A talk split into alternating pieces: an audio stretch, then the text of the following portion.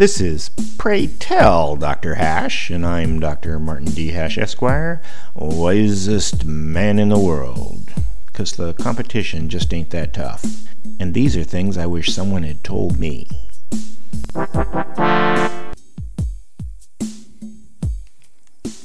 Today's topic helicopters. The specter of tossing hooded communists out of helicopters into the sea is an enduring one.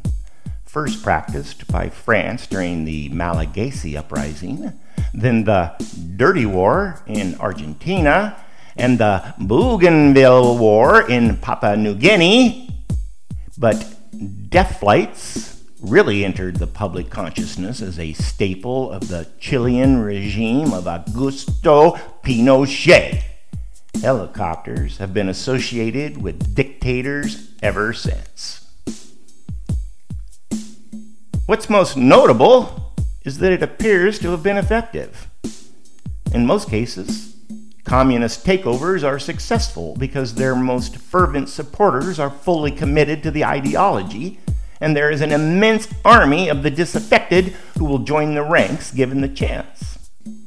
Sometimes the takeovers involve violence, but in the modern era, democracy is enough. Egalitarians always eventually get a voting majority because the allure of, from each according to their ability, to each according to their need, causes the majority of people to immediately improve their lives even though it's a totally bankrupt concept in the long run. With that kind of support working against free enterprise, it's remarkable the US hadn't turned communist before. In fact, it was close a couple times, but greed won out over resentment. However, the threat of socialism is stronger now. Marxism or fascism seems to be the world's future. There are people, mostly Republicans, who still think America can be recovered.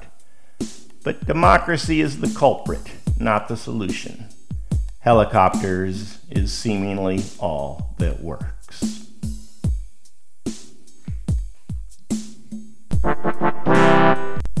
For more, see my website at martinhash.com.